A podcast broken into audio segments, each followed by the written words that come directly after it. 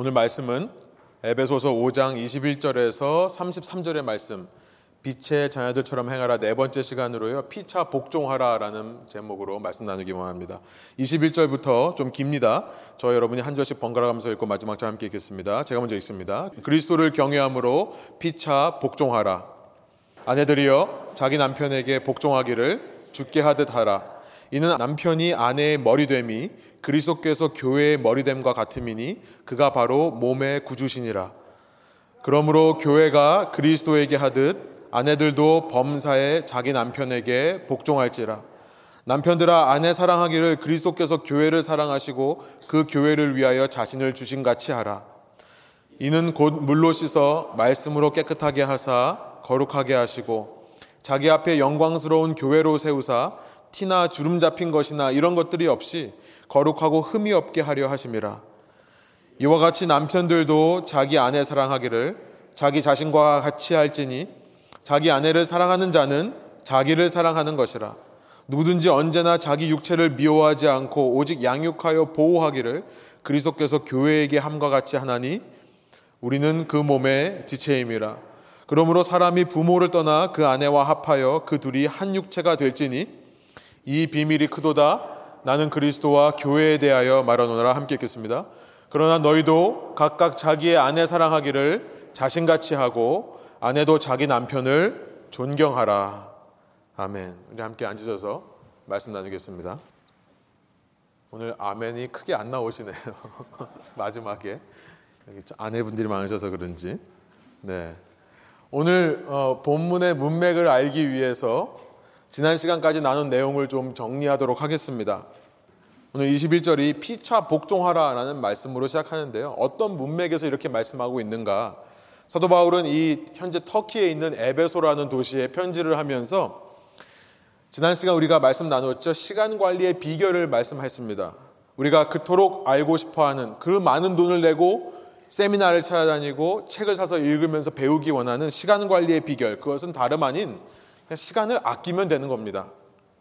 16절이죠. 세월을 아끼라 때가 악하니라 이렇게 말씀하고 있어요. 그런데 이것은 단지 이 세상을 살아가면서 시간 관리, time management, 시간을 효율적이고 지혜롭게 사는 법을 말하는 것이 아니라고 지난 시간 나누었습니다. 온갖 악한 것들로 물들어진 이 세상, 지금 때가 악하니라 말씀하시죠. 이 악한 걸로 물들어 있는 이 세상의 시간 속에서 의미 있는 시간, 세상 이후에도 영원히 사라지지 않고 남아있을 수 있는 시간들을 사며 살아라. 붙잡으며 살아라. 라는 의미라고 말씀을 드렸습니다. 그렇게 의미 있는 시간을 붙드는 것을 다른 말로 성령 충만하다라고 우리가 이해할 수 있는 겁니다. 그래서 18절로 가보시면 이런 말씀을 했죠. 술 취하지 말라. 이는 방탕한 것이니 오직 성령으로 충만함을 받으라. 술로 대표되는 이 세상의 영향력에 취해 살지 말고 오직 성령에 취해 살라. 그렇게 성령에 취해 살 때 우리는 이 세상에서 흘러가는 시간 속에서 이 세상의 시간 속에서 영원과 맞닿아 있는 영원과 이어지는 영원에서도 의미가 있는 그 시간들을 건져낼 수 있는 것이고요. 이것이 바로 세월을 아끼는 삶이다. 그러면 성령을 취해 산다는 것은 구체적으로 어떤 모습인가? 사도 바울은 말씀하지 않는다라고 지난 시간 나누었습니다. 구체적으로 우리에게 하나하나 적용시켜 주시지 않고요. 그냥 성령의 충만함을 받으라. 왜냐하면요. 성령께서 우리에게 오시면 우리 각 사람의 모든 삶이 다 성령 충만한 삶이 될 수 있기 때문에 그렇습니다. 어떤 리스트를 만들어서 구체적인 적용을 해서 이거 해라, 이거 해라 하는 게 아니라 성령께서 우리 마음 속에 오시면, 우리 삶 가운데 찾아오시면 우리가 살아가는 모든 삶의 영역이 성령 충만한 삶이 될 수 있기 때문에 어떤 모습이라 할지라도 학교에 가고 잠을 자고 일어나고 씻고 친구들을 만나고 맛있는 걸 먹고 모든 삶이 그렇게 될 수 있기 때문에 그렇게 말씀하신다고 지난 시간 나누었어요. 그러나 사도 바울은요. 그런 수많은 일들 중에 하나의 가이드라인을 주기 위해서 성령 충만이 일어났을 때의 결과는 세 가지로 말씀하고 있다라고 지난 시간 나누었습니다. 19절부터 21절까지 세 가지의 메시지를 보면 아, 어떤 게 성령 충만한 것의 결과인가를 우리가 알 수 있는 거죠. 첫 번째가 찬양의 노래라고 했습니다. 19절이에요. 시와 찬송과 신령한 노래들로 서로 화답하며 너의 마음으로 주께 노래하며 찬송하며 노래라고 하는 것은 그 사람의 중심에 있는 것이 표현되는 방법이다라고 말씀 나눴죠. 우리가 오늘도 찬양했습니다만 내 속에 진정으로 하나님을 높이고 싶은 마음이 있지 않으면 찬양은 막혀버립니다. 하나님과의 관계가 있으면 가장 먼저 드러나는 것이 내 찬양 생활이에요. 두 번째는 감사라고 했습니다. 20절 범사에 우리 주 예수 그리스도의 이름으로 항상 아버지 하나님께 감사하며 감사도 성령 충만한 삶의 반응이고 결과라는 것을 알게 되는 거죠. 그리고 이제 세 번째로 오늘부터 시작해서 우리가 이제 12월 달에 계속해서 나누고 하는 그 말씀이 뭐냐면 섬기는 거다. 성령께서 우리 안에 계시면 우리 삶에 이런 열매와 이런 결과들이 나타나는데 섬김의 삶으로 나타난다. 그래서 21절에 이렇게 말씀하는 겁니다. 우리 한 목소리 한번 읽어볼까요? 그리스도를 경외함으로 피차 복종하라.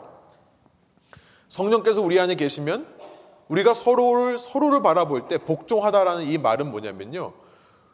종이 되어 섬길 준비를 하라라는 말입니다. 어떻게 하면 내가 저 사람의 종으로 섬길 수 있을까? 여러분 이 시대의 비서들 생각하면 좋을 것 같아요. 여러분 비서에게 일일이 잔소리 합니까? 아니죠. 비서는 비서가 알아서 주인이 이 주인이라고 하면 아니죠. 요즘 주인이 아니니까요. 이 사장님이 이분이 뭘 원하는지를 알고 하는 사람들이죠. 우리가 서로가 서로에게 성령 충만할 때 이런 모습으로 살아간다라고 말씀하시면서 서로 피차 복종하게 된다. 여러분 지난 한 주간 동안에 여러분 어떤 곳에서 어떤 일을 하셨던 것 간에 여러분 삶 속에 이런 노래와 감사와 또 이런 주님을 닮은 섬김이 있는 삶이었기를 저는 소원합니다. 그리고 그렇게 기도합니다. 여러분 그 시간들이야말로 이 악한 때, 이 악한 세상 속에서 진정으로 의미 있는 시간이고 그것이 성령 충만이다. 그런데요. 이 성령 충만이 시작되는 곳이 이제 오늘 본문을 보면 바로 가정에서부터 시작된다는 겁니다. 가정에서부터 시작된다. 부부 관계에서부터 시작이 된다. 그래서 부부 관계에 대해서 나누려고 합니다. 근데 이 부부 관계에 대해서 말씀 나누기 전에 지난 한 주간 동안 이런 생각이 참 많이 들었습니다. 이 가정 속에서 어려움을 겪는 분들이 많이 생각이 났습니다. 사실 목회자로서 가장 마음이 쓰이는 것은 누가 봐도 행복하고 누가 봐도 건강한 가정을 이루는 분들 뿐만 아니라 사실은 그런 분들도 신경 쓰고 마음이 가고 늘 기도합니다. 그러나 그들보다 굳이 비교하자면 조금 더 마음이 쓰이는 것은 그렇지 못한 분들인 것 같아요. 이제 연말이 돼서 할러데이 시즌이 다가옵니다. 이제 추수감사절을 비롯해서 여러 가지 할러데이가 있는 시간, 이 시간들이 그냥 기쁘고 즐거운 시간만으로만 다가오지 않으신 분들이 있을 수 있겠다 생각이 들었습니다. 특별히 어, 올해 저희가 이제 아버님께 소천하시고 나서 처음으로 가족끼리 이렇게 모이는 시간인데요. 그래서 그런지 더 그런 생각이 드는 거예요. 이런 시간이 정말 기쁘고 즐거운 연말 분위기 나는 그런 시간만은 아니겠다. 또 홀로 이런 시간을 지내야 되는 분들도 있겠다 싶습니다. 가족과 멀리 떨어져 있기 때문에 혹은 가족이 없기 때문에 혼자 이런 시간을 보내야 되는 사람들, 특별히 그 줄 가운데는 부모님의 갈등으로 인해서 가정이라는 것이 두려운 자녀들도 있을 수 있겠다 생각이 들었습니다. 그래서 이런 부부 관계에 대해서 나오는 이런 토픽을 나누는 것이 사실은 마음속에 굉장히 부담이 되었습니다. 그러나 하나님의 말씀이기 때문에 그 말씀을 제가 순서대로 따라가면서 말씀을 나누는 것을 하나님께서 마음에 주셨기 때문에 그냥 순종할 뿐. 여러분 저는요 이 시간에 제가 누군가를 정죄하고 싶은 마음도 없고요. 더 부탁드리는 것은 뭐냐면 여러분 가운데 서로를 향해서 그렇게 서로 정죄하고 판단하는 모습이 없으시기를 원합니다. 제가 빛의 자녀답게 행하라라는 이 설교 시리즈에서 이미 말씀드린 것처럼 여러분 우리가 할 일은요 단지 나의 빛을 비추는 것뿐이에요. 그 이상도 그 이하도 아닌 줄로 믿습니다. 우리가 다른 사람의 문제를 지적해주고 바로 잡으려고 하는 노력은 필요 없는 겁니다. 나는 그저 내가 받은 빛을 비춰주기만 하면 여러분 성령께서 그 빛 가운데서 그 사람에게 역사하실 줄로 믿습니다. 여러분 그래야 모든 영광이 하나님께 돌아가는 거겠죠. 내가 빛을 비추기만 하면 성령께서 그 사람을 원하시면 그 사람을 깨우쳐 주셔서 아 내가 이 빛에 비춰 보니까 이런 문제가 드러나는구나. 그래서 하나님 앞에 회개하고 나가게 될 때 정말 주님의 영광이 일어난다 생각이 듭니다. 그래서요, 그렇게 서로 묵묵히 빛을 비추는 공동체가 참된 교회다라는 생각이 듭니다. 그래야 이런 공동체가 되고 이런 분위기가 조성이 돼야 많은 사람들이 자기 속에 있는 숨기고 싶은 말 못할 이런 문제와 아픔과 상처들을 가지고 그 공동체로 나올 수 있는 거고요. 이런 일이 있을 때에만 진정으로 그 공동체가 주님의 몸다운 교회 되는 것이겠죠. 그래서 말씀 나누기 전부터 한 가지 적용을 하고 이 말씀을 나눴으면 좋겠다 생각이 들었습니다. 그 적용은 뭐냐면요. 이런 거예요. 여러분 옆 사람 팔꿈치로 찌르지 말자. 예. 우리가 너무나 익숙한 그 시선 있잖아요. 수많은 이야기를 하는 시선으로 상대방을 째려보지 말자. 이 말씀을 듣고 돌아가는 길에 차 안에서 말을 아끼자. 예. 한숨을 쉬시는데요. 예. 우리 서로 옆 사람에게 우리 서로 팔꿈치로 찌르지 맙시다. 우리 같이 좀 인사하겠습니다. 예, 팔꿈치로 찌르지 맙시다.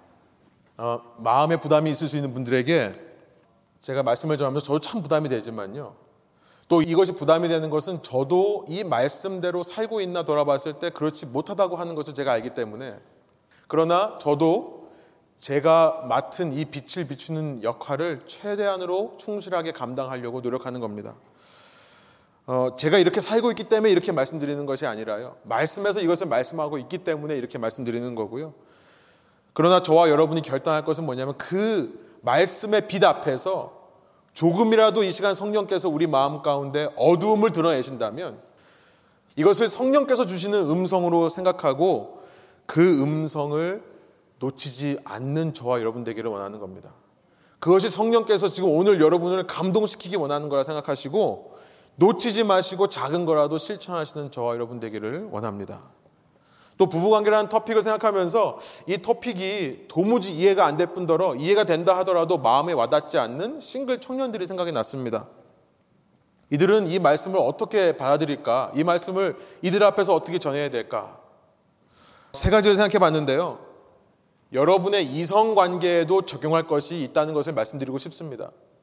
그럼 물론 부부관계의 모든 것을 여러분의 이성관계에 다 적용할 수 없습니다. 둘이 합하여 한 몸이 되라고 하는 것은 우리가 영적으로나 육체적으로나 부부가 되기 전까지는 불가능한 겁니다. 다 알 수 없어요. 그러나 여러분의 이성관계에 있어서 지혜를 가지고 적용할 수 있는 부분이 있다는 것을 생각하시기 바랍니다. 그런 마음의 태도로 들으셨으면 좋겠어요.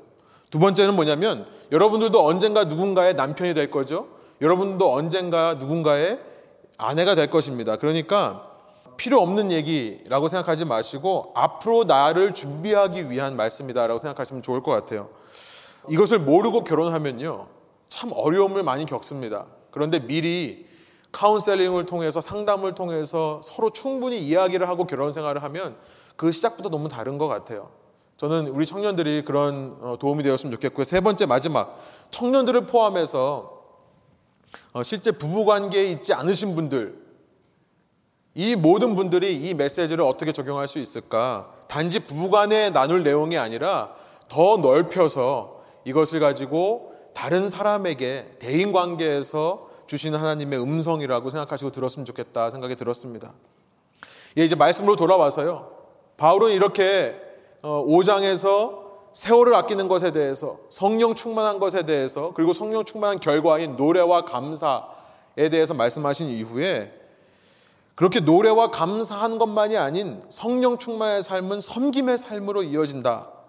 이 21절에서 말씀하고 나서 이 섬김은요, 우리의 모든 삶의 영역에서 나타나는데 그 시작은 가정부터다라는 말씀을 하기 위해서 5장 21절부터 33절까지 이 부부간의 관계에 대해서 말씀을 하고 6장에 넘어가면 1절부터 4절까지 부모 자식 간의 관계에 대해서 얘기를 하고 여러분 우리가 가정에서부터 이렇게 성령 충만한 삶을 살면 그 영향력이 사회로 흘러가는 법입니다. 그래서 6장 5절부터 9절까지 사회에서의 대인 관계, 그러니까 종들이 상전을 대하고 주인이 종들을 다루는 관계로 얘기를 하는 겁니다. 여러분 그러고 나서 6장 10절부터 무슨 말씀이 있는지 아시죠? 성령의 전신갑주, full armor of the Holy Spirit. 성령의 전신갑주를 입으라라고 말씀하고 있어요. 여러분 이제 우리가 다음 시간부터 살펴보겠습니다만 전신갑주 영적 전쟁을 승리하는 것이라는 것은 여러분 우리가 이런 문맥을 떼어놓고 생각하면 그냥 이 세상의 공중의 권세 잡은 세상의 주인된 사탄과 그가 부리는 마귀 이런 영들과의 싸움이라고만 생각하기 쉬운데요. 이런 문맥 속에서 읽으면 여러분 영적 전쟁의 시작이 바로 가정에서부터 시작한다는 것을 알게 되는 거죠. 영적 전쟁이 가장 치열한 전쟁터가 어디냐? 가정이라는 것을 알게 된다는 것입니다. 이런 문맥을 가지고 우리가 이제 나누기로 합니다. 제일 먼저 부부 간의 관계에 대해서 말씀하고 있어요. 우리 22절 다시 한번 한 목소리로 읽겠습니다. 아내들이여 자기 남편에게 복종하기를 죽게 하듯 하라. 22절부터 질문이 생깁니다. 아니 피차 복종하라라고 21절 말씀해 놓고 왜 아내들 보고 먼저 섬기라고 하는가?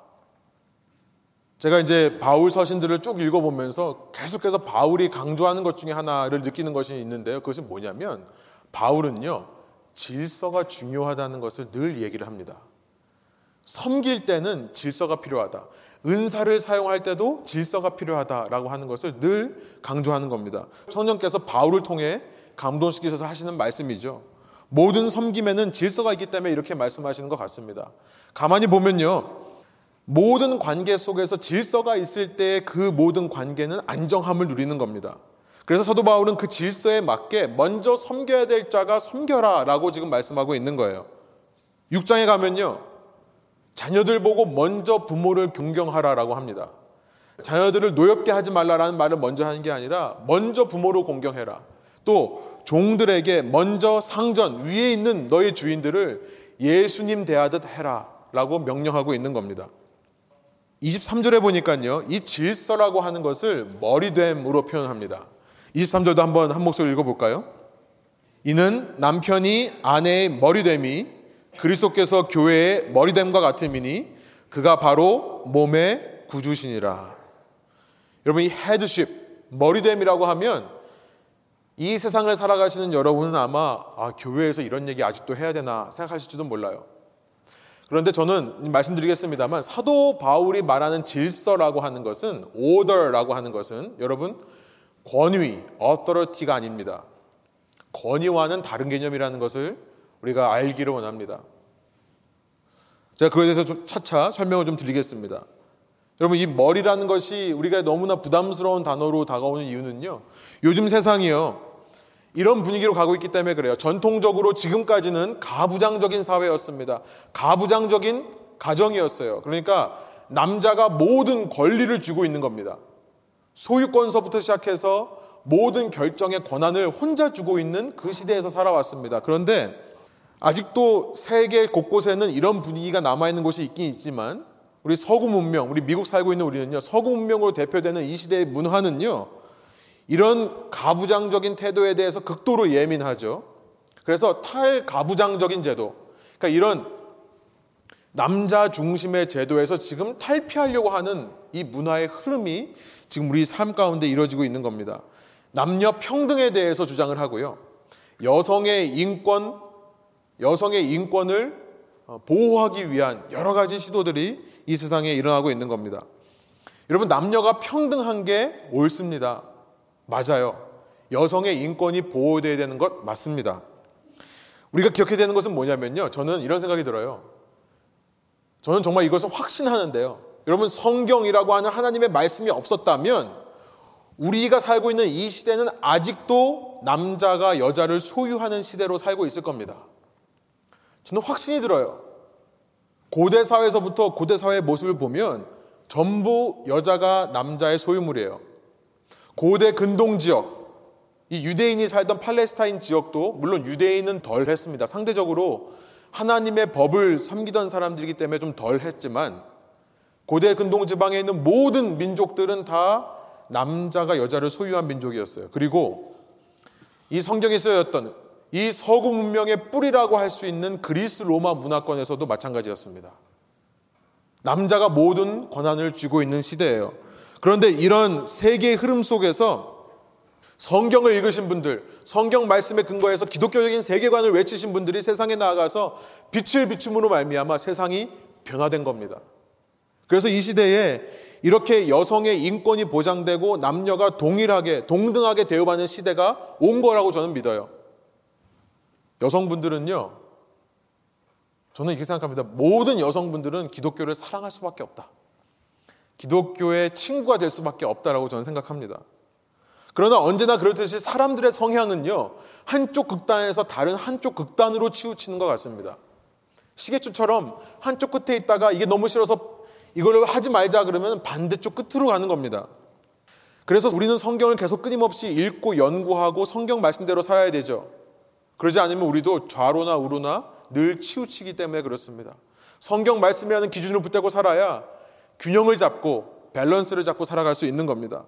현대 사회는요, 이제는 여성의 인권 보장 수준을 넘어서서 여성 우월주의로 흘러가는 게 아닌가라는 생각을 제가 문화와 시대의 흐름을 보면서 많이 느낍니다. 여러분은 어떠세요? 미국에 살면서 미국 문화는 상대적으로 덜 합니다만 한국 문화는 정말 그런 것 같아요. 한국은 아직까지도 데이트를 해도 남자가 다 내야 된다면서요? 예, 물론 미국도 안 그런 것은 아닙니다만 어디서 이런 모습을 발견하냐면 행복한 부부의 모습으로 이렇게 제시되는 미디어나 이런 데서 제시되는 모습을 보면 항상 이래요. 남자가 여자한테 쩔쩔매는 모습인 거예요. 우리 젊은 부부들 이게 요즘 보면요. 이런 표현까지는 참 너무난 표현이겠지만 어떻게 보면 아내가 남편을 쥐고 흔드는 모습이 있는 겁니다. 예, 그동안 여성들이 억압된 것이 맞습니다. 그러나 거기서 반대로 나아가서 여성 중심으로 모든 가정의 일들이 이루어진다면 그것이 과연 성경적인가라는 생각이 드는 겁니다. 물론 살면서요, 저는 아내와의 관계 속에서 아내와 부딪히는 삶 속에서 매일매일 이렇게 흘러갈 수밖에 없는 현실적인 한계들을 경험합니다. 현실적 한계가 있어요. 그건 뭐냐면 남자들이 참 모자라요. 그게 사실입니다. 저는 이 사회의 흐름이 이런 성향에 좀 영향을 주고 있다고 생각하는데요. 사회가 점점 근대화, 현대화, 마더나이즈 되면서 이 산업 사회에서 industry죠. 산업 중심의 사회에서 service industry, 서비스 중심의 사회로 바뀌게 됩니다. 여러분 남자들은요 산업 사회 시대에서 두드러집니다.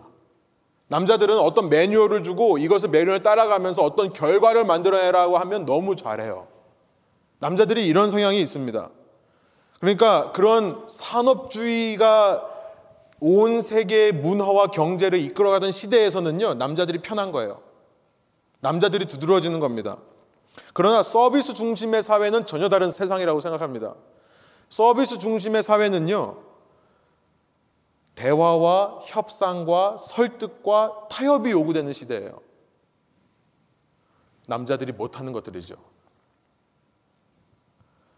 그 집에 가면요, 남자들이 하는 일을 가만 보면요, 대화 없는 거 합니다. 남자들은요, 그죠? 집에 가면 온통 대화 없는 일, 설득이 필요하지 않은 일, 내가 가서 뭐 사다가 고치고 하면 되는 일, 이런 일을 찾아다니는 거예요. 도대체 무슨 생각으로 지내는지 궁금해집니다. 그 남자들이요. 그래서 속에 무슨 의도로 살아가는지 알고 싶어요. 그래서 마음 먹고 우리 한번 대화하자라고 해서 멍석을 깔아놓으면요. 그 남자들의 입에서 무슨 말이 나오는지 아세요? 글쎄 잘 몰라. 그냥 당신 편한 대로 해. 난 잘 모르겠어. 당신이 원하는 대로 해.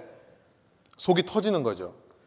제가 이렇게 영상들을 이렇게 보면서 아, 남자들이 참 대화에 약하다라고 하는 것을 공감하는 한 영상이 있었는데요. 한국에 어떤 분이 이제 강의를 하면서 아들을 교육하는 법, 아들과 소통하는 법을 이렇게 좀 얘기를 하시더라고요. 제가 몇몇 분들과 성경 공부 시간에 나눠가지고 아시는 분들이 있겠지만 이제 엄마들이 집에서 주방 일을 하고 있잖아요. 그러면 이제 아들이 이제 고등학생 아이인가 봐요. 아들이 학교에서 올 시간이 되면 이제 띵동 하는 소리가 눌리면 어머니들은 압니다. 어, 아들이 왔구나. 근데 아들이 와서 띵동 하는 소리가 들리면 가장 먼저 걱정이 돼요. 무슨 걱정이냐면 이 아들이 들어오자마자 손도 안 씻고 소파에 앉아서 TV를 켜지는 않을까라고 하는 걱정이에요. 이 여자분들의 성향은요, 자기가 생각하는 현실이 일어날까봐 말을 합니다. 그러니까 띵동하고 문을 들어오자마자 뭐라고 얘기하죠? 어, 왔어? 아들 왔어? 들어가서 손 씻고 방에 가서 공부해. 숙제해. 그러니까, 물론 말하는 것은 어머니 입장에서 여자 입장에서는 이 아들이 잘 되라고 하는 겁니다. 그죠? 정말 잘 되라고 하는데 우리 자매님들도 생각해 보셔야 되는 게그 속에 혹시 걱정과 불안이 있는 것은 아닌가 생각해 보셔야 돼요. 걱정하는 마음, 불안한 마음이 있는 것은 아닌가. 아무튼 여러분 그러면 아들은 뭐라고 합니까? 곧장 네 그래요.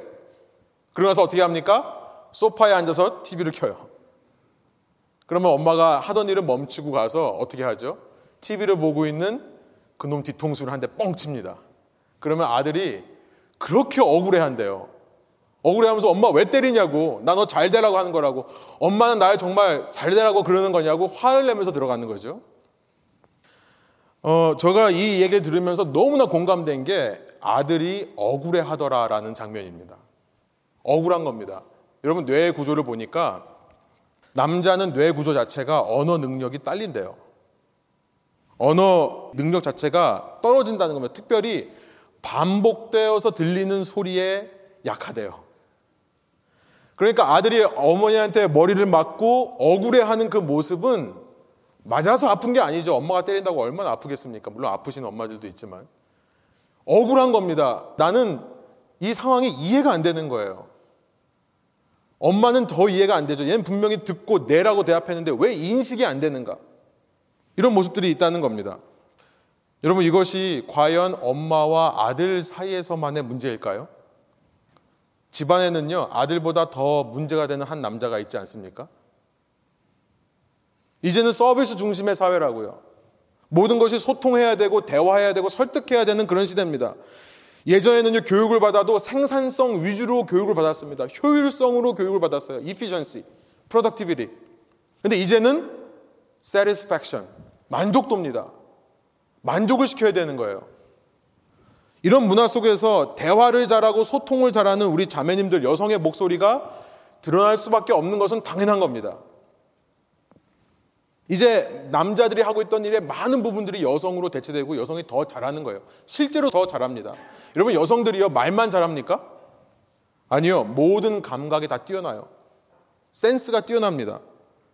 뭐 냄새 맡는 거는 남자가 더 민감하다고 쳐도요. 예, 남자는 쓸데없죠. 정말 냄새만 잘 맡고요. 그죠?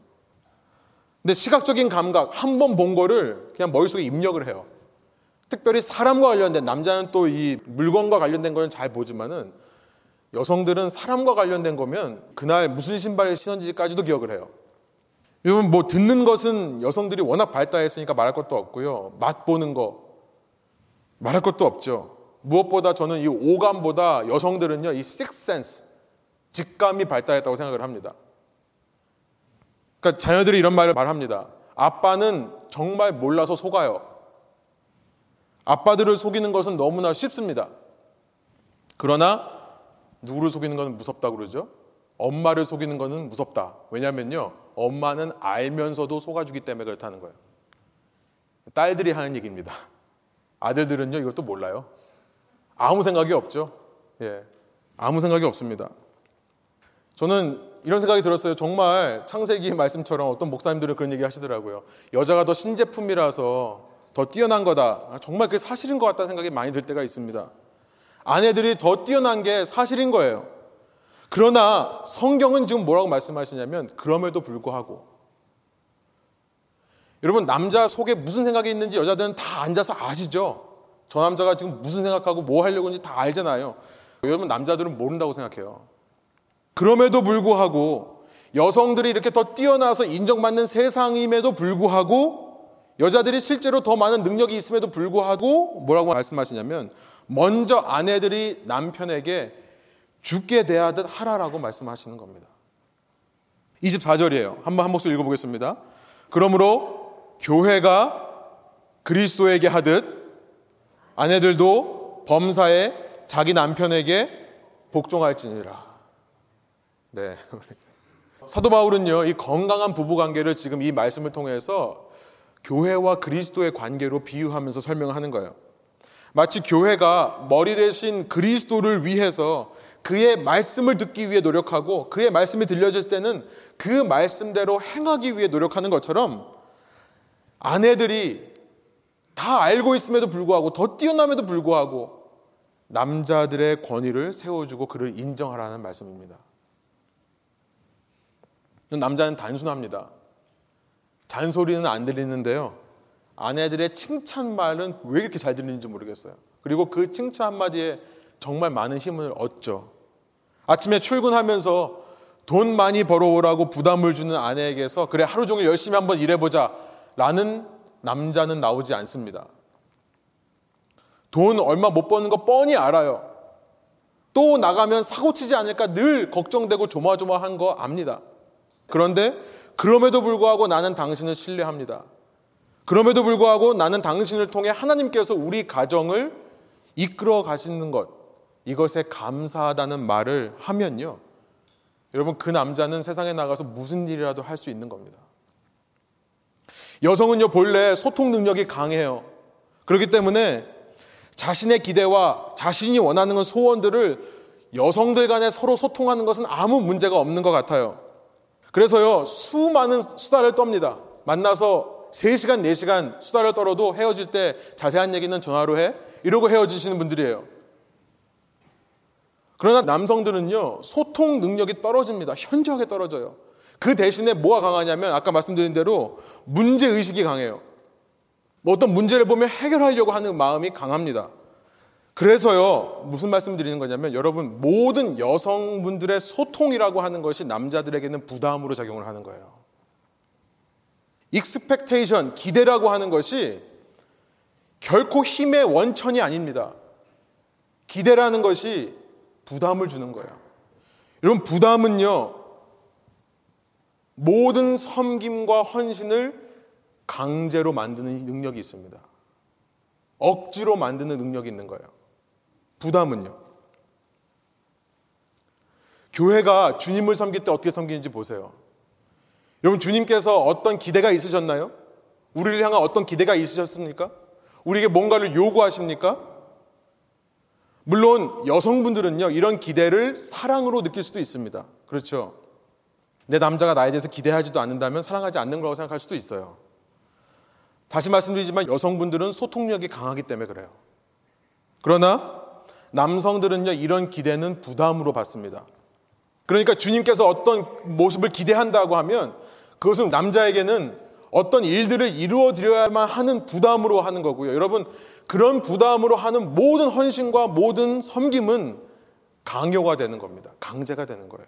그러니까 유대교가 남성 중심으로 흘러갔으니까, 그렇죠. 유대인 종교 지도자들이 전부 남자만 종교 지도자들이 됐으니까 그렇게 열심히 종교 생활로 빠져간 겁니다. 관계를 하지 못하고요. 일로 간 거예요. 그러나 참된 주님을 향한 섬김이라는 것은 자발적인 헌신입니다. 자발적으로 그 마음에 들때 진정으로 하나님께서 기뻐하시는 거예요. 여러분, 똑같은 원리가 부부관계에 적용돼야 된다는 겁니다. 그래서 여성들이 남성들에게 세워줘야 될 게 뭐냐? 저는 이렇게 생각해요. 첫사랑을 회복시켜 주는 거다. 지금 에베소 교회가 첫사랑을 잃어버려서 문제가 되는 것이 아닙니까? 정말 놓치면 안 되는 첫 사랑이 회복되면 그 사랑에 따라 나오는 모든 자발적인 헌신과 섬김은요, 하지 말라고 해도 따라오는 겁니다. 그러니까요, 여성들의 질문해야 될 것은 뭐냐면, 어떻게 하면 남편들이 사고 안 치고 살까가 아니라, 어떻게 하면 남편들에게 나를 향한, 이 가정을 향한 그 첫사랑의 마음을 회복시킬 수 있을까? 별 따다 준다며, 근데 지금 이게 뭐 하는 삶이냐? 라고 말하는 게 아니라요. 별이라도 따다 줄 수 있는 그 마음을 회복하기 위해서 여성들이 무엇을 해야 되는가? 여러분, 남자들은요, 그 마음만 회복되면요, 진짜 별이라도 따다 주려고 별짓을 다 하는 겁니다. 여기까지 아내분들에게 먼저 말씀을 드리는 거고요. 그러나 이것이 다가 아닙니다. 아내가 남자를 머리로 해야 된다고 해서 아까 말씀드렸지만 그 권위에 순종하고 복종해야 된다는 것을 의미하는 것은 아닙니다. 이제 이 남편들에게 하는 말씀이 시작되는데요. 머리됨이라고 하는 것이 종속 관계는 아니라는 것을 여러분 말씀드리고 싶습니다. 이 머리라고 하는 단어가요. 원어로 보면 권위주의적인 강압의 의미가 전혀 없는 겁니다. 그러니까 그리스도께서 우리에게 어떻게 대하셨는지 생각해 보시면 돼요. 그렇죠? 예수님이 우리에게 권위를 세우시기 위해 노력하셨습니까? 아니에요. 예수님은 우리를 사랑하셨어요. 그러니까 그 예수님을 향해서 권위가 자발적으로 세워지는 겁니다. 이 원어의 머리라고 하는 단어는 여러분 다른 말로 이렇게 기억하시면 돼요. 생명이다.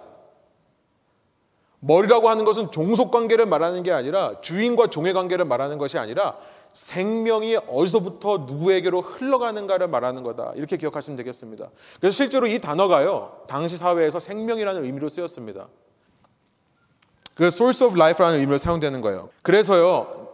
고린도전서 11장 3절에서 남자가 여자의 머리라고 말한 다음에 고린도전서 11장 8절부터 9절에 보면 그것이 무슨 의미냐면 이런 의미라고 얘기를 해주는 거죠. 남자가 여자에게서 난 것이 아니라 여자가 남자에게서 났습니다.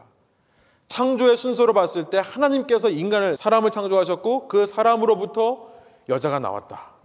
여러분 그래서요 고대 처형 방법을 생각해 보시면 이해가 쉬워요. 옛날 사람들 어떻게 죽입니까? 사람 죽일 때 목을 자르죠. 이것이 지금 우리 시대 사람들에게는 너무나 잔인하다고 하지만요. 당시 사람에게는 사람의 몸 중에 머리가요 생명이라는 인식이 있었던 겁니다. 그러니까 이 사람을 죽인다는 건 뭐예요? 몸으로부터 머리를 분리하는 것을 의미했던 거예요. 당시 문화와 당시 사람들의 생각 속에는 너무나 자연스러운 처형 방법이었던 겁니다. 아무튼 생명이라는 걸 기억하시고 읽으시면요 달라지는 거죠 의미가요. 구절에 보니까 또 남자가 여자를 위해서 지으심을 받은 것이 아니라 여자가 남자를 위하여 지으심을 받았다. 창세기 2장 20절의 말씀을 생각나게 하는 겁니다. 하나님께서 남자를 두시고 돕는 배필로 헬퍼로 여자를 지으시는 모습. 여러분 그러니까 여자는 남자를 위해서 존재한다? 라는 의미입니까? 아니에요. 이 돕는 배필이라는 얘기는 성경에서 제가 말씀드렸지만 구약에 보면 이 돕는 배필 헬퍼라는 단어가 하나님께 쓰인 단어입니다. 그러니까 남자에게 있어서 여인은 하나님 같은 존재인 거예요.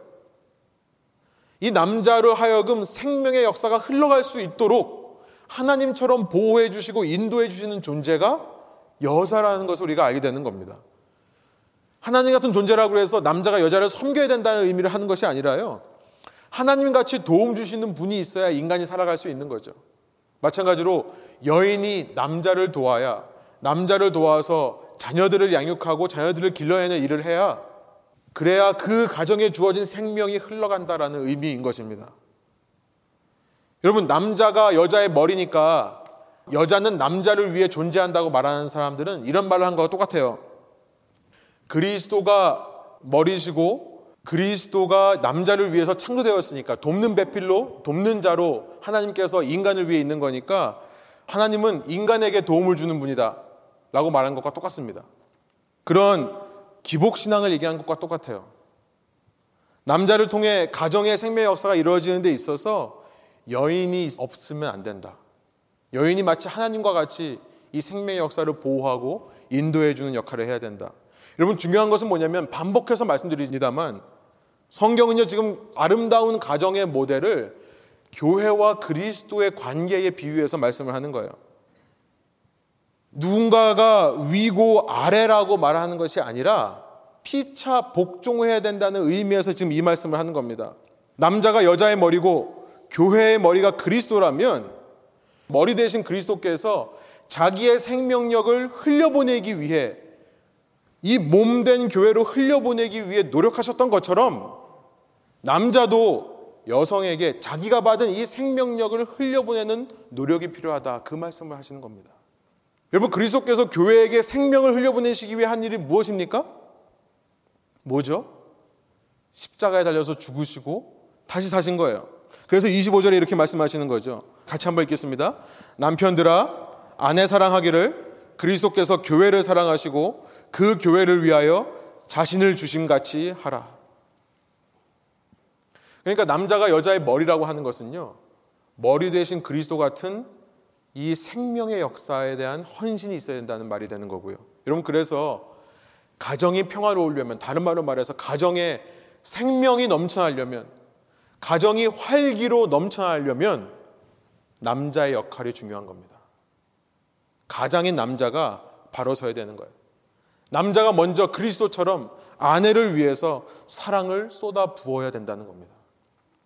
여러분, 이 사랑이라고 하는 것은요, 남자가 여자한테 보여야 되는 사랑은 이 시대가 속이는 사랑이 아닙니다. 이 시대는요, 지금 그 사랑을 육체적인, 자극적인 느낌으로 자꾸 속입니다. 뭡니까? 가정을 파괴하려고 하는 거예요. 남자로 하여금 그런 감정이 없으면 이 가정은 끝났다. 이 관계는 끝났다라고 느끼게 만드는 이 시대의 강력한 문화의 흐름이 있는 겁니다. 여러분 그 사랑은요 그런 사랑이 아니죠. 손잡았을 때 찌릿찌릿하는 그 사랑이 아니죠. 제가 너무 잘 아는 목사님께서 이런 말씀을 하시더라고요. 결혼한 지 10년, 20년이 지났는데 아직도 아내의 손을 잡았을 때 찌릿찌릿하냐? 그 신경통이다. 그럼 바로 병원 가봐야 된다. 예, 그런 사랑을 얘기하는 게 아니죠.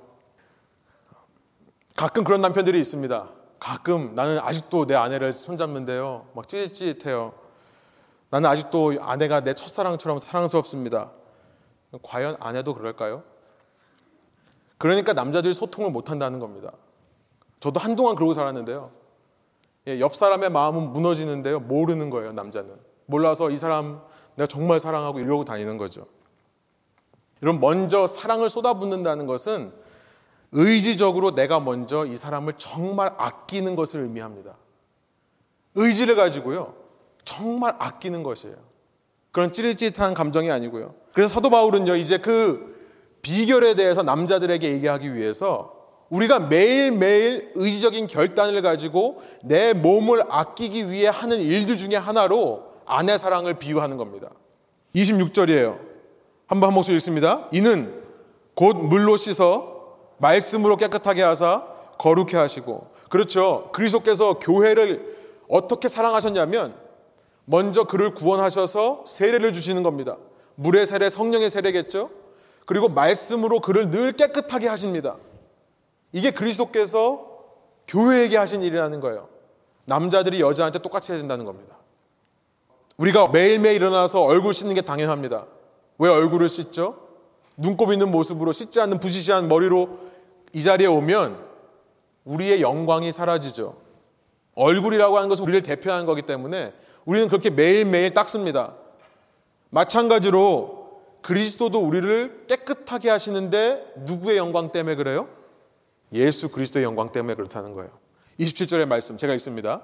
자기 앞에 영광스러운 교회로 세우사 티나 주름 잡힌 것이나 이런 것들이 없이 거룩하고 흠이 없게 하려 하심이라. 예수님께서 당신의 영광을 위해 그러니까 우리는요 예수님의 얼굴인 겁니다.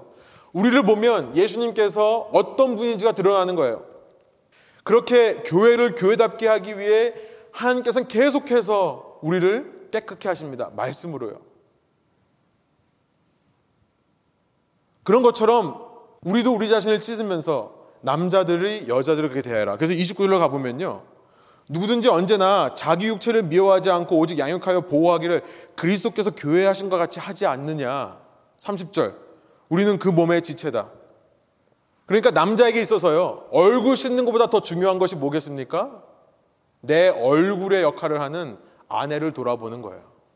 남자에게 있어서 내 생명, 우리는 참 우리 자신을 사랑하거든요. 내 자신을 사랑하기 때문에 내 자신을 꾸미고 운동하고 가꾸는 거거든요. 그런데 내 생명보다 앞서는 단어가 하나 있는데 그것이 바로 아내다. 라는 말씀입니다. 남자에게 있어서요. 남편이라고 하는 사람들은 아내를 사랑하는 것이 곧 내 자신을 사랑하는 것임을 그래서 깨달아 알아야 되는 겁니다. 28절의 말씀. 한 목소리 한번 읽어보겠습니다. 이와 같이 남편들도 자기 아내 사랑하기를 자기 자신과 같이 할지니 자기 아내를 사랑하는 자는 자기를 사랑하는 것이라. 아내를 돌아보는 거죠. 의지를 가지고요. 물론 남자인 우리들은요. 천성적으로 소통하는 것을 못 합니다. 그리고 소통하는 것을 두려워해요. 대화를 두려워합니다.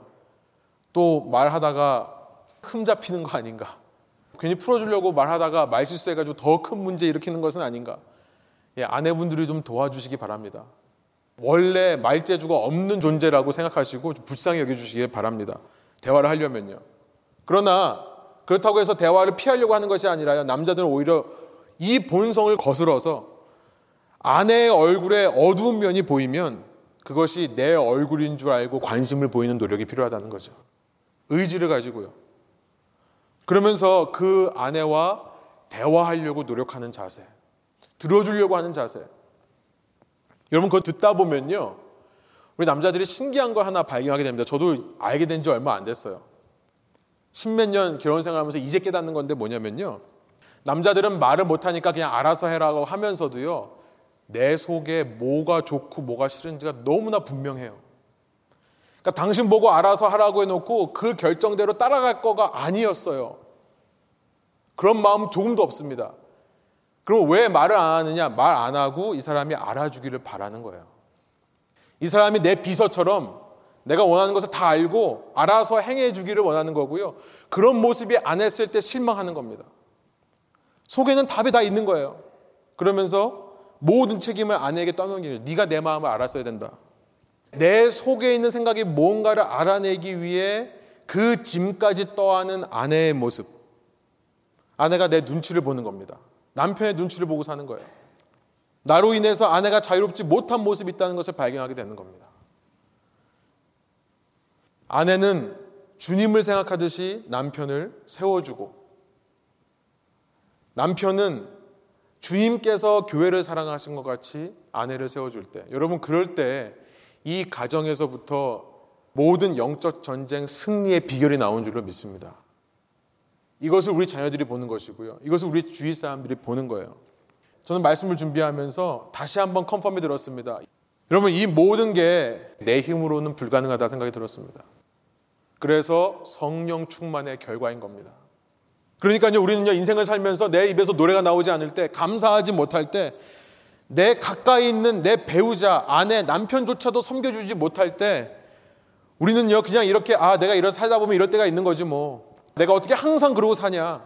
이럴 때도 있는 거다라고 넘기기보다, 여러분, 그때 깨달아야 알아야 되는 겁니다. 아, 내 안에 성령이 없구나. 내가 정말 성령으로 취해 있지를 못하는 거구나. 내가 성령 충만하지 않구나라고 하는 사실을 깨달아 알아야 되는 것입니다. 그 방법은 뭐냐면요. 단 하나예요. 여러분 성령 충만하기 위해서 우리가 할 수 있는 일은 기도밖에 없습니다. 기도밖에 없는 것 같아요. 여러분 소원학교로는요. 부부관계가 어때야 되는 거 다 압니다. 근데 그게 안 될 때 그냥 남들도 이렇지 뭐 어떻게 다 그러고 살아라고 넘기지 마시고요. 여러분 그때 간절하게 성령께 한번 기도해 보시기 바래요. 주님 나는 할 수 없습니다. 나는 못 하겠어요. 난 이 사람 못 받아들이겠어요. 그러나 주님께서 내 안에 계시면 할 수 있을 거라고 말씀하시니 성령으로 충만하게 하여 주십시오. 저는 감사주의를 받은 우리의 적용이 바로 그러라 생각합니다. 어떤 목사님께서 이런 말씀을 하시더라고요. 그 목사님이 좀 더 덧붙여가지고 제가 이런 말씀을 드립니다. 기도할 때는 정말로 간절한 사람의 기도의 모습이 있다라고 말씀을 하세요. 그것이 주님의 기도의 모습이고 성경에 나오는 주님의 모습입니다. 세 가지만 기도의 모습을 소개하고 말씀 마치겠습니다. 적극적으로 간절함을 가지고 하는 기도. 첫 번째는 뭐냐면 소리를 내서 하는 기도래요. 여러분 성경은요 속으로 하는 점잖은 우리의 기도의 모습을 가르친 적이 없다는 것을 기억하시기 바랍니다. 한나가 애가 없어서 그 모든 상황 가운데 부르짖었을 때요. 원래 보통 기도법은 소리를 내서 기도해야 되는데 소리를 내지 않고 속으로 기도하니까 엘리 제사장이 술에 취한 줄 알잖아요. 성경에 나와 있는 기도법 중에 소리를 내서 하지 않는 기도는 없습니다. 소리를 내서 기도하는 겁니다. 우리는요 너무나 점잖게 기도해요. 옆 사람이 들을까? 다른 사람이 이 기도를 들으면 어떻게 생각할까? 여러분 그만큼 성령 충만을 위해 간절하게 구하시기 바랍니다. 옆 사람이 듣건 말건 상관없이요. 예수님께서 그렇게 기도하셨어요. 예수님께서요 겟세마에서 기도하실 때 누가복음 22장 41절에 보니까 예수님께서 제 아들 두시고 돌 던져가지고 닿을 만한 거리에 가셔서 혼자 기도하셨다고 되어 있습니다. 그런데 예수님께서 얼마나 크게 기도하셨길래 제자들이 이 내용을 다 정리하고요. 그 세 번의 기도의 내용을 다 적을 수 있겠느냐고요. 아버지여 하실 수만 있으시면 이 잔을 내게서 지나가게 해 주시옵소서. 얼마나 소리를 지르고 기도하셨으면 제 아들이 보기에 땀에서 피가 배어난 것처럼 보이셨겠냐고요. 그런 기도의 모습.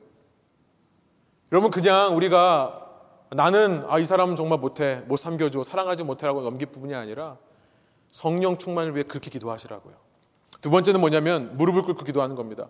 예수님께서 겟세마에서 기도하실 때 무릎을 꿇고 기도하십니다. 우리가 물론 바쁜 삶 속에서 샤워하면서 기도할 수 있습니다. 운전하면서 기도할 수 있습니다. 그런데 이런 기도의 생활에 깊이가 생길 것을 기대하시지는 마시기 바랍니다. 밥 먹을 때만 기도하는 것, 잠자리에 들 때만 누워서 기도하는 것. 기도의 깊이가 생기려면요. 아무리 바빠도 혼자 무릎 꿇고 기도하는 시간이 있어야 돼요. 인간이란 존재는 참 신기해서요. 우리가 사람과 사람과의 커뮤니케이션에서도 말이 차지하는 비중은 15%가 안 된다고 합니다. 커뮤니케이션에서 말하는 거예요. 아무리 말을 이렇게 해도 그 사람의 파스처나 자세나 모든 몸짓이나 얼굴 표정에 서포트해 주지 않으면 거짓말이라고 얘기를 해요. 85%는 우리의 몸으로 나타나는 겁니다. 여러분 기도하실 때도 여러분이 간절히 성령 충만을 원하시면 무릎을 꿇으세요. 몇 천 년 동안 우리 선조들이 해온 방식 아무리 세상에 달라진다고 해도 달라지지 않는 것 같습니다. 세 번째는요. 손을 들고 기도하는 겁니다. 시편 119편 48절, 디모데전서 2장 8절. 여러분 디모데전서 2장 8절에 보면 디모데에게 사도 바울이 뭐라고 하냐면 너희 교회 안에 남자들로 하여금 거룩한 손을 들어 기도하게 하라라고 가르칩니다. 교회 안에는요. 남자들이 손을 들고 기도하는 것이 있어야 된다고 말을 하는 거예요. 저는 이것이 맞다고 생각합니다. 우리가 찬양을 할 때도 손을 드는 이유, 기도할 때도 손을 들고 하는 이유. 여러분 손 들고 한다는 것은 내 온몸으로 주님께 항복하는 것과 동시에 뭐냐면요. 하나님만을 의지하는 표현이 되는 겁니다. 하나님 보고 붙잡아 달라는 거예요. 여러분 제 딸이요. 제일 예뻐 보일 때가 언제인지 아십니까? 우리 결혼하는 청년들은 꼭 그거 느껴보시기 바래요.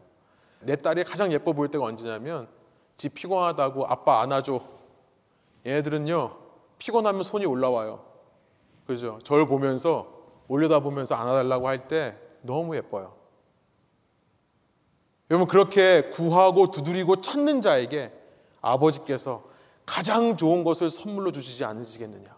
그 가장 좋은 것이란 성령인 줄 믿습니다. 우리 함께 그런 성령 충만으로요. 여러분 가정을 지키시기 바랍니다. 가정에서부터 영적 싸움에서 승리하시는 저 여러분 되기를 원합니다. 그때 이 빛을 보고 우리 가족 사람들이 혹은 우리 주위에 있는 사람들이 주님께 나오게 되는 주님을 더 사랑하게 되는 일들이 있을 줄로 믿습니다. 기도하시겠습니다.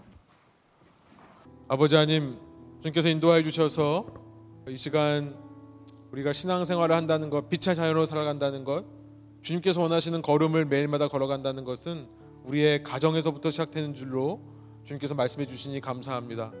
아, 아직 가정이 없는 청년들이라면 혹은 가족을 잃은 가족이 없는 분들이라면 나와 가장 가까운 관계에서부터 이것들을 실천해야 되는 줄로 믿습니다. 주님, 여자로서 남자를 주님처럼 복종하고 섬길 수 있는 관계 될 수 있도록 인도해 주시옵소서. 그것은 어, 정말 권위로 복종해야 되는 그런 관계가 아니라 교회가 주님을 섬기는 것처럼 자발적인 헌신과 섬김이 나올 수 있도록 남편을 세우는 것이라 믿습니다.